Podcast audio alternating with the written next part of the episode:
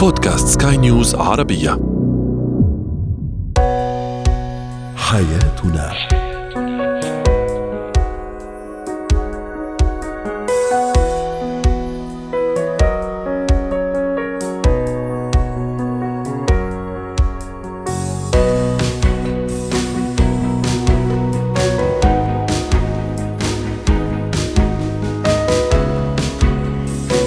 مستمعينا الكرام، أهلا بكم معنا إلى حياتنا، فضاؤكم اليومي الذي يعنى بشؤون الأسرة وباقي الشؤون الحياتية الأخرى، والذي يمكنكم الاستماع إليه عبر منصات سكاي نيوز أرابيا دوت كوم سلاش بودكاست وباقي منصات سكاي نيوز عربية الأخرى. شاركونا عبر رقم الواتساب صفر صفر تسعة سبعة واحد خمسة ستة واحد ثمانية ثمانية ستة اثنان اثنان ثلاثة. معي أنا ابتسام العكريمي. نتحدث اليوم عن كيفية التعامل مع الشريك العصبي وعن أساليب التهدئة الخاصة بهذا الشريك، كيف نجعل الأبناء المراهقين يتعلمون كيفية التعامل مع الأموال، وعن مهارة اكتساب المرونة في التعامل مع المحيطين بك.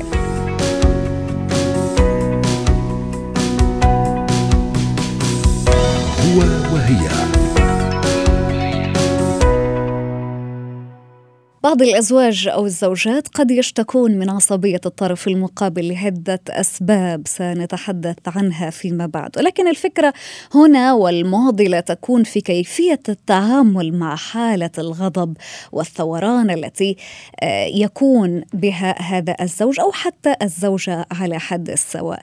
والشريك العصبي أو الشريك العنيد في العصبية يعد من أكثر شركاء الحياة ربما صعوبة أو قد تكون الأمور معقدة في بعض الأحيان في كيفية التعامل معه في الحياة اليومية أو حتى الزوجية، لأن العصبية والعند عندما يجتمعان في شخص واحد تصبح الشخصية يعني غير سلسة في التعامل. تعاني الكثير من السيدات أو حتى الأزواج من هذا النوع من الشخصيات، شخصيات الشريك لتحكمهم الزائد في كل كبيرة وصغيرة في المنزل وخارج المنزل، العند في العصبية في كل أمور الحياة. لكن طبعا كل شخصية مستمعين الكرام ولها مفاتيحها، واليوم س نعطيكم بعض هذه المفاتيح للتعامل مع الشريك العصبي أو حتى الشريكة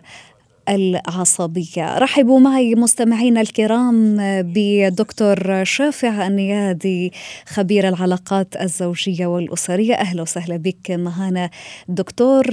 يعني زوجي أو شريك حياتي عصبي، ماذا أفعل؟ مع العلم أنه هذا التساؤل ينطبق أيضا على الزوجة أو الشريكة يا دكتور. طبعا أحسنت بسما قلتي، مسألة العصبية كثير من البيوت تدمرت وكثير من العلاقات الاجتماعية انقطعت بسبب هذه العصبية. دائما نحن نتكلم عن شيء اسمه فن إدارة الغضب. الغضب يدمر ويهلك العلاقات الاجتماعية اللي, اللي في الخارج، وما بالك مع الأسرة مع شريك الحياة اللي أنا دائما معظم وقتي مع هذا الشريك. فلهذا السبب أنا أقول الغضب لابد أن أولا من أهم مهارات إدارة العصبية والغضب شيء تسميه في العقل اللاواعي، أطرد المشاعر والأفكار السلبية عن شريك الحياة. لو كان هناك عندي صديقين، صديق عزة ولا احترام وكن له كل مشاعر الحب والاحترام والتقدير، نعم. وصديق ثاني علاقتي معاه سطحية وبصراحة يعني متحسس منه وفي مشاعر سلبية، نعم. فلو مثلا هذا اللي أنا عزة يو أخذ تليفوني وشاف مثلا استوديو تليفوني، أه باخذ الموضوع بقول لا تلفون تلفوني وأنا ما أحب حد يشوف فيه.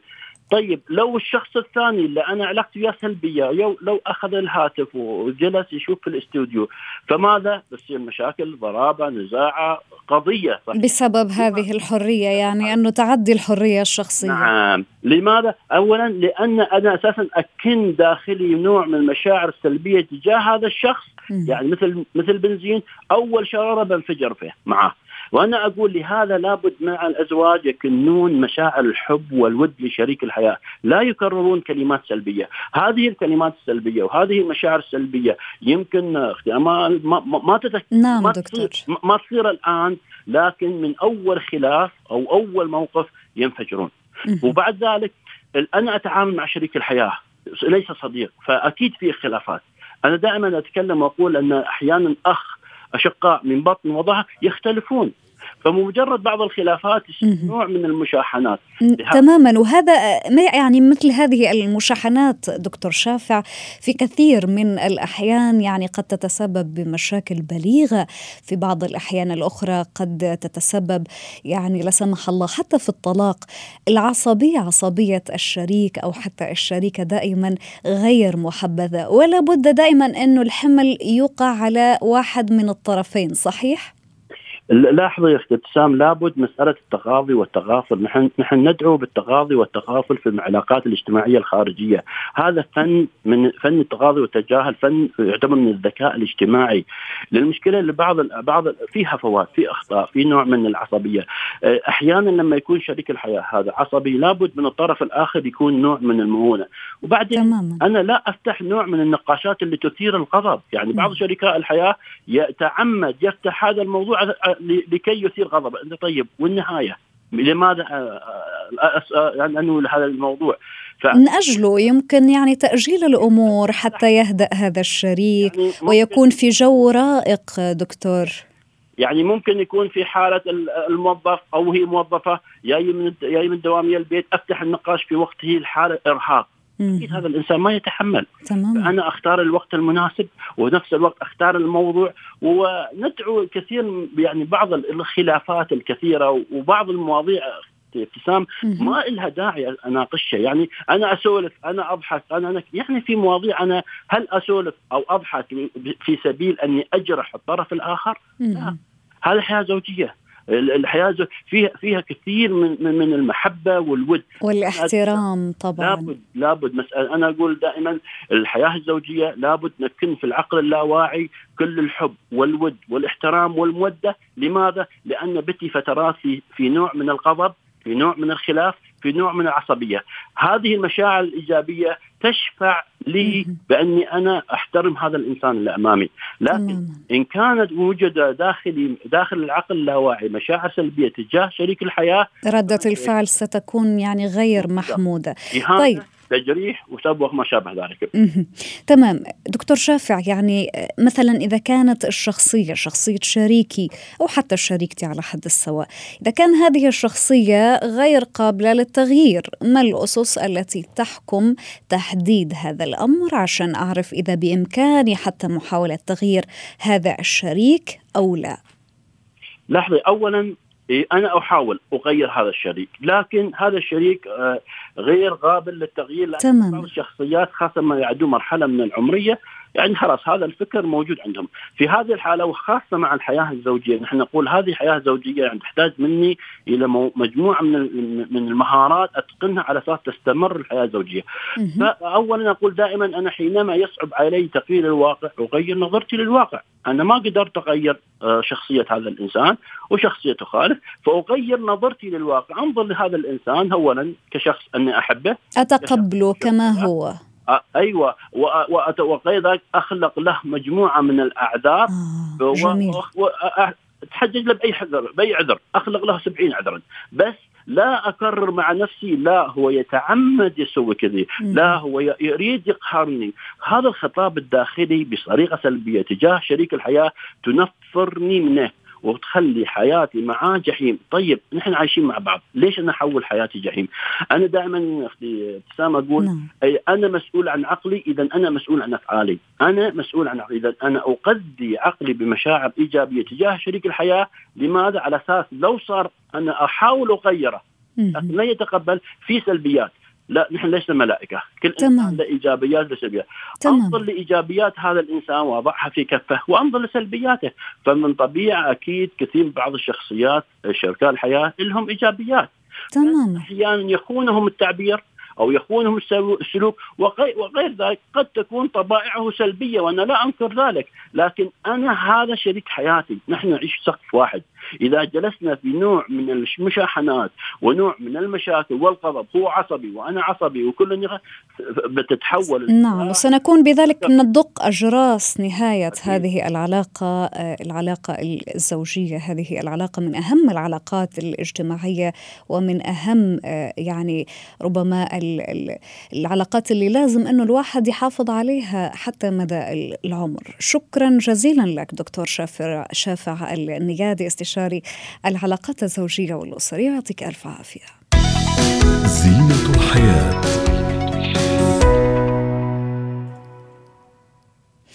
طفلي مراهق، دائما هناك ترندات يجب أن يلحق بها، دائما الطلب للمصروف اليومي، الكثير من الأفكار التي تخطر ببالك كأم أو حتى كأب عن يعني إلى أين تذهب كل تلك النقود، ولماذا لا يستطيع ابني أن ينظم أو يدير أموره المالية في فترة المراهقة. طرحنا سؤالنا التفاعلي: كيف تجعل أبنائك يتعلمون قيمة المال في سن المراهقة؟ ورحبوا معي مستمعينا الكرام بضيفتنا العزيزة الاستشارية التربوية أستاذة نور الوليد. أهلا وسهلا بك معنا اليوم، يسعد أوقاتك. إذن هذا هو سؤالنا التفاعلي، وتعليقات كثيرة وصلتنا عبر منصات سكاي نيوز عربية. تعليق يقول: أول شيء قناعة حسن التعامل مع الناس وروح الحوار، إذا استطاع التمكن منها الابن أو الابنة يعني سيتمكن أيضا من التنظيم المالي. تعليق آخر يقول: طبيعة تربية الطفل من الأول هي الأمر الحاسم والمحدد لهذا. أهلا وسهلا بك معنا من جديد أستاذة نور. يعني كيف أجعل ابني أو ابنتي في سن المراهقة خاصة يتعلمون كيفية الحفاظ على الأموال وكيف أزرع حسن التدبير فيهم؟ صراحة زي ما بلشتي إنه في مغريات، يعني قد ما في مغريات أنا ما بلوم من هالأطفال المراهقين على قد ما بيشوفوا على قد ما بيشوفوا إذا ما قلتي فيديوهات من على منصات التواصل الاجتماعي. مظبوط، أصدقائهم بيصير يقارنوا، بقول لك أنا جبت وأنا ج... وأهلي ودولي وأنا عملولي، فبيحس بالنقص إذا ما جاب. وكمان مع الأسف الطفل المراهق بيعتبر حاله إذا ما اشترى اللي بده إياه أو أهله ما جابوا إياه فبربط هذا الشيء عدم محبتهم لإله، يعني إذا ما أخذ اللي بده إياه المتطلبات اللي بتكون عن جد ممكن تكون تكلفة عالية أو هي ما إلها داعي، وما صار في زي ما حكى واحد من المعلقين هو في حوار أو فهم أو التربية تكون اسمها التربية المالية. إذا ما ربيناهم صح راح يفهم إنه خلص إنه أهله ما بيحبوه، وهذا حيعمل مشاكل مع الولد مع أهله إنه هم ما بيجيبوا طلباته وما وبحس حاله دائما ناقص مع مع أصدقاء، وهذا ممكن لقدام فترة المراهقة ممكن قد يتطلع سرقة أو يصير في تنمر بين الأولاد لأنه كل واحد عم بيقارن بالأغراض اللي عم بيجيبوها. تماما، أو حتى أو حتى في الحالة في بعض في بعض الأوقات أستاذة نور يعني قد يكون الوضع المادي أو الحالة المادية للأبوين غير مناسبة، إنه الأب أو الأم يعني تعطي الطفل يعني رقم معين من المصروف أو حتى بطريقة متتابعة يومية أسبوعية شهرية، هذا كله قد تحكم فيه الظروف المادية أو الظروف الاجتماعية للأم والأب. في بعض الأوقات خاصة في سن المراهقة قد يكون من الصعب جدا لدى البعض أنهم يتفهموا هذا الشيء، بعض الأطفال أو الأبناء قد لا يتفهمون ذلك وقد يكونون دائمي السؤال: لماذا أنا لا؟ يعني دائما قد في بعض الأحيان قد يربطون وجودهم بوجود هذا الشيء الذي لا بد أن يحصلون عليه. لماذا وكيف أتعامل مع هذا الابن الذي يكون بهذه الطباع؟ صحيح، هذا في العلم الحديث في شيء اسمه التربية المالية، يعني احنا نربي اولادنا منذ الصغر انه يفهموا قيمة المال، لانه صار المال مو بسهولة ناخده سواء كانت الناس وضعها محدود الدخل او عالية الدخل، لانه حتى لو كان اهله مرتاحين اذا دائما الولد شو ما طلب لاقى بتلاقيه بالاخير بالمستقبل بكره بصير هو اتكالي واي شيء لازم ياخده، ممكن كمان بكره لما يلاقي وظيفة بداية تخرجه ما حيلاقي الراتب المناسب على قد ما ياخذ مصاريف من اهله، فسواء كان عندهم الأهل دخل عالي ولا دخل متوسط في شيء اسمه التربية مالية وسبقونا مع الأسف الغرب وبلشوا فيها بالمدارس. بلشوا مثلا في وقت العطل الرسمية يخلوا المراهق يفوت يشتغل وحتى شو ما كان وضع أهله إنه يحس بقيمة البال والتعب إنه الناس بده يساعد عشان يشعر بالمسؤولية. وطبعا يعني نوعية العمل تكون يعني أعمال غير مرهقة أو أعمال يعني خفيفة مثلا على الإنترنت أو ما شابه على مستوى الدولة بتكون لا إشي مناسب تمام. طبعا هي بيكونوا حاطينها يعني هي بتكون مصرح بها عارفين مصرح بها لعمرهم طبعا. وثانيا في نقطة مهمة كمان عند الغرب ويا ريت احنا كمان نطبقها إنه لو وصل ولد عمر المراهقة وما بعد المراهقة سن ثمانية عشر مو شرط إنه كتير عندهم بيكون الأهل وضعهم كتير مرتاح بيجي بقول لك لا الولد بدرس هو عنده قناعة من من مدرسته ومن مجتمعه إنه هو بدرس وهو بيطلع مصروفه وعادي يشتغل يكون قرصون أو يشتغل حتى لو أهله يكون معهم ملايين. فهذه الفكرة اللي احنا لازم نزرعها من أولادنا كعرب إنه احنا نبلش من هم وصغار يفهموا الفلوس كيف بيفهموا الفلوس. إذا كان بعمر صغير نعطيه أول إشي المبلغ اللي هو مصرح إنه يشتري فيه بالسوبر ماركت عشان ما يضحك بالأغراض ويشتري فهو يعرف إنه القيمة اللي عم بيشتريها هي المتوفرة معاه حاليا بإيده. هاي أولا. ثانيا فينا نبلش معهم بسمول بزنس إنه بين صغار من سن تسع سنين وما فوق أو المراهقة نشوف شو الاشياء اللي ممكن يعملوها ويبيعوها. يعني إذا هو بيرسم عادي يرسم لوحات ويعرضها بالتيك توك أو الانستغرام بطريقة كتير حلوة لازم تماما فكرة يعني جميلة جدا. كنترول طبعا نعمل كنترول بصفحاتهم نعطيهم الدعم الرأس المال أولا بعدين بيرجعنا وبعدين هم بيكملوا بهذا الشيء لما يشتغلوا إذا كانوا بيعرفوا يرسموا أو يعملوا زي اكسسوارز أو إنه ممكن يجيبوا منتجات من برا ممكن حد يجيب لهم أشياء جديدة وحلوة ألعاب أو مأكولات من من أمريكا أو كندا ويبيعوها هون مثلا. فهون بتيجينا بيع وشراء كل مال كيف بيجي حياتنا وش المال مو بسهولة. رائعة يعني هذه الفكرة ربما من أكثر الأفكار اللي ممكن إنه الآباء أو الأمهات تستلت تستلهم منها يعني أمور مفيدة جدا لأبنائهم خاصة في فترة المراهقة. شكرا جزيلا لك أستاذة نور وليد الاستشارية التربوية ويعطيك ألف عافية. مهارات الحياة أن تصبح مرناً في التعامل مع المحيط بأكمله هذا أمر جداً مهم وصحي ومفيد لك وللأشخاص من حواليك. والمرونة لها الكثير من الجوانب والأبعاد التي قد لا تخطر ببالنا أصلاً. رحبوا معي مستمعين الكرام بالأستاذة سلوى عفيفي مدربة مهارات الحياة. أهلا وسهلا بك أستاذة سلوى ومساء الخير. المرونة كلمة صغيرة بسيطة ولكن لها معاني عميقة جداً. فخلينا نعرف من حضرتك أستاذة سلوى اليوم ما معنى أن أكون مرناً في التعامل بشكل عام؟ مساء الخير. طبعاً كلمة المرونة كلمة مهمة وهي مهارة تعني اللين الرفق اللطف سعة الصدر التحمل الاحتواء. هو ليس المرونة لدرجة أنه أكون يعني سهل جدا أو أكون يعني متاح أو لا بالعكس هو الحلول الوسط يعني أو يعني عارفة ما بين الشدة. يعني في البعض يعتقد أنه الشدة والعنف تكسب الناس سيطرة أو أنه يقدر أنه هو يعمل كل حاجة من خلال هذه الشدة. لكن بالعكس يعني لو كنت غليظ القلب لانفضوا من حولك سواء في الكلام أو في الأسلوب طبعا. فهذا المقصود بكلمة المرونة. قد تكون أيضا مرتبطة ومقترنة بسرعة التكيف. جميل جدا تقبل الرأي والرأي الآخر والاختلاف. جميل جدا. أحيانا أستاذة سلوى قد تكون المرونة في التعامل سر من أسرار تجنب المشاكل. فكيف نفعل هذه الطريقة؟ كيف نطبقها خاصة مثلا لشخص أساء إليه؟ نعم الموضوع زي ما ذكرنا أنه هو مهارة مهارة نطمن الناس أنه هي يمكن تعلمها ويمكن اكتسابها بالتدريب إذا أنا رغبت. تحتاج إلى تحتاج إلى وعي بالذات. يعني لازم أنا أعلي معرفتي بذاتي معرفتي بمشاعري. ما الذي يفسد العلاقات أو ما الذي يجعلني غير مرن؟ أحيانا تكون ردود أفعالنا قوية فلا بد أن أنا أفهم نفسي وأفهم ردود أفعالي وما يعني يستفز هذه المشاعر أتحكم فيها. أول حاجة أن أنا يكون عندي مثلا تحكم في ردود الأفعال ولا أكون متسرعة أفكر قبل أن يعني أتكلم أو أتحدث أو يصدر مني أي سلوك.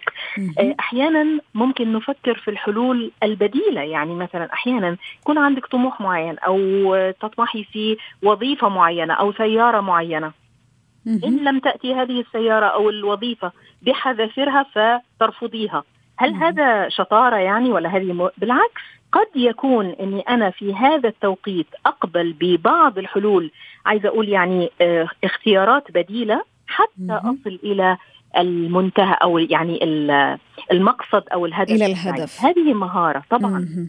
تماما.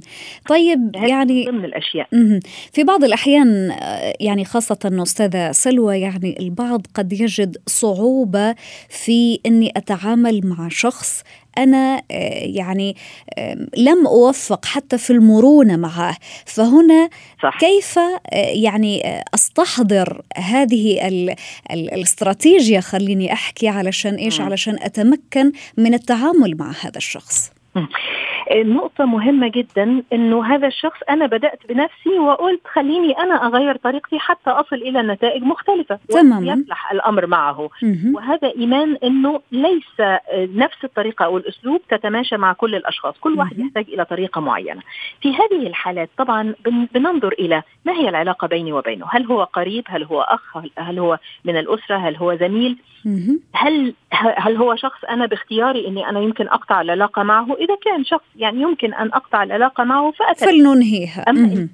نعم فلننهيها إذا كان يعني شخص فلننهيها عادي. أما إذا كانت م-م.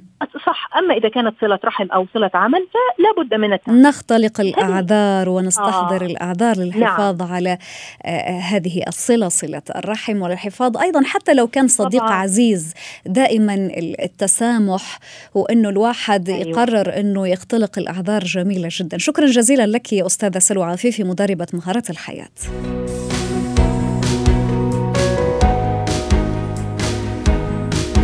ختام حلقة اليوم من برنامج حياتنا، شكرا لكم على طيب الإصغاء.